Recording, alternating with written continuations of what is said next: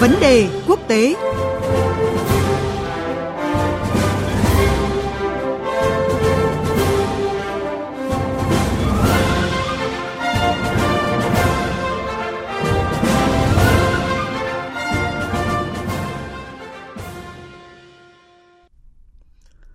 quý vị, thưa các bạn, Thủ tướng Australia Anthony Albanese vừa kết thúc chuyến thăm 3 ngày tới Indonesia với những thỏa thuận quan trọng đạt trong lĩnh vực thương mại, nông nghiệp, hỗ trợ Indonesia xây dựng cơ sở hạ tầng và ứng phó với biến đổi khí hậu.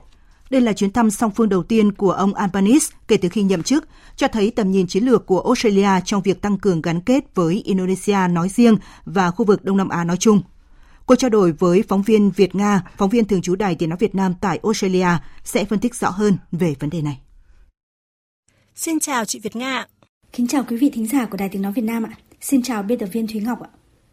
Thưa chị Việt Nga, chuyến thăm Indonesia vừa qua là chuyến thăm song phương đầu tiên của Thủ tướng Australia Anthony Albanese kể từ khi nhậm chức. Điều này cho thấy vai trò của Indonesia như thế nào trong chính sách đối ngoại của Australia, thưa chị? Việc lựa chọn Indonesia là điểm đến đầu tiên trong chuyến thăm song phương trên cương vị Thủ tướng Australia của ông Anthony Albanese đã gửi đi 3 thông điệp. Thứ nhất, đó là việc chính quyền mới tại Australia coi trọng và muốn đẩy mạnh quan hệ với các nước láng giềng. Trong đó, Indonesia có một vị trí đặc biệt quan trọng. Không chỉ gần về địa lý, Indonesia còn là một đối tác kinh tế quan trọng của Australia.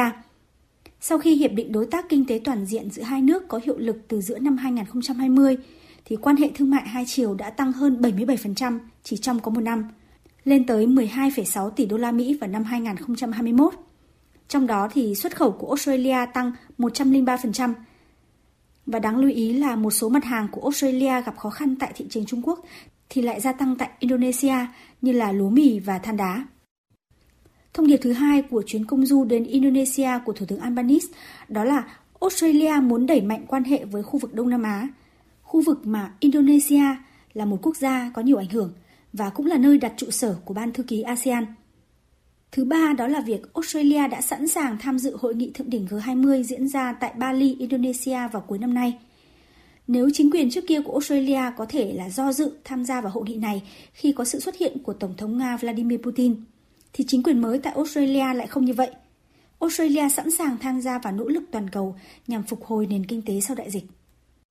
Các nội dung đáng chú ý trong cuộc thảo luận giữa hai nhà lãnh đạo đó là đẩy nhanh việc thực hiện Hiệp định Đối tác Kinh tế Toàn diện Indonesia-Australia và tăng cường an ninh lương thực.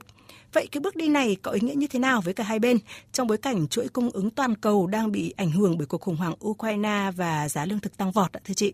Sự đứt gãy trong chuỗi cung ứng toàn cầu và cuộc chiến tại Ukraine đang là những nhân tố chính khiến cho tỷ lệ lạm phát tại Australia tăng cao. Trong bối cảnh này thì việc thúc đẩy quan hệ thương mại với Indonesia sẽ mở ra thêm nhiều cơ hội cho các doanh nghiệp Australia và khiến cho các doanh nghiệp có thêm nhiều đơn hàng, giúp họ vượt qua giai đoạn có nhiều khó khăn. Hiện tại thì Indonesia đã là một thị trường lớn với khoảng 270 triệu dân. Thị trường Indonesia sẽ tiếp tục được mở rộng và quy mô của nền kinh tế cũng sẽ lại ngày càng lớn hơn. Vì vậy mà việc thúc đẩy hợp tác kinh tế với Indonesia sẽ mang về những lợi ích to lớn cho Australia. Indonesia là quốc gia nhập khẩu nhiều sản phẩm nông nghiệp của Australia nhất. Song từ năm ngoái thì giáo dục và du lịch là hai lĩnh vực đang nổi lên. Trong bối cảnh đây là ba lĩnh vực gặp nhiều khó khăn tại thị trường Trung Quốc trong 2 năm vừa qua thì sự nổi lên của thị trường Indonesia đã lấp một phần chỗ trống quan trọng do sự thiếu hụt từ các khách hàng Trung Quốc. Trong chuyến thăm này thì Thủ tướng Australia Albanese có cho biết là nước này sẽ bổ nhiệm một phái viên cao cấp về ASEAN và thành lập vụ Đông Nam Á thuộc Bộ Ngoại giao và Thương mại.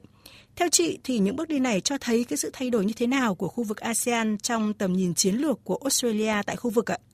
Vâng, đây chính là những nội dung mà Thủ tướng Australia Albanese phát biểu tại Indonesia. Trong đó thì ngoài những nội dung như chị vừa đề cập thì Thủ tướng Australia Albanese cũng khẳng định các ưu tiên của chính quyền của ông đó là làm sâu sắc hơn quan hệ với Đông Nam Á. Australia sẽ tăng thêm 470 triệu đô la Australia vốn viện trợ phát triển cho khu vực này. Và không chỉ vậy, 3 trong 17 nội dung của tuyên bố chung được đưa ra sau cuộc hội đàm giữa hai nhà lãnh đạo cũng thể hiện quan điểm của chính quyền mới tại Australia về ASEAN. Trong đó khẳng định là Australia cam kết đối với ASEAN và vai trò trung tâm của ASEAN trong khu vực, đồng thời tái khẳng định sự ủng hộ của Australia đối với tầm nhìn Ấn Độ Dương-Thái Bình Dương của ASEAN. Tất cả những điều này cho thấy là ASEAN là trọng tâm trong chính sách đối ngoại của Australia trong thời gian tới. Tuy vậy thì đây không phải là một điểm mới, vì chính sách này đã được công bố trong sách trắng ngoại giao Australia từ năm 2017. Song điểm khác biệt chính là chính quyền của Thủ tướng Albanese sẽ đẩy mạnh hơn nữa chính sách này để mối quan hệ giữa Australia với khu vực Đông Nam Á, mà trong đó ASEAN là trụ cột, sẽ ngày càng trở nên sâu sắc và chặt chẽ hơn. Cảm ơn phóng viên Việt Nga với những phân tích vừa rồi.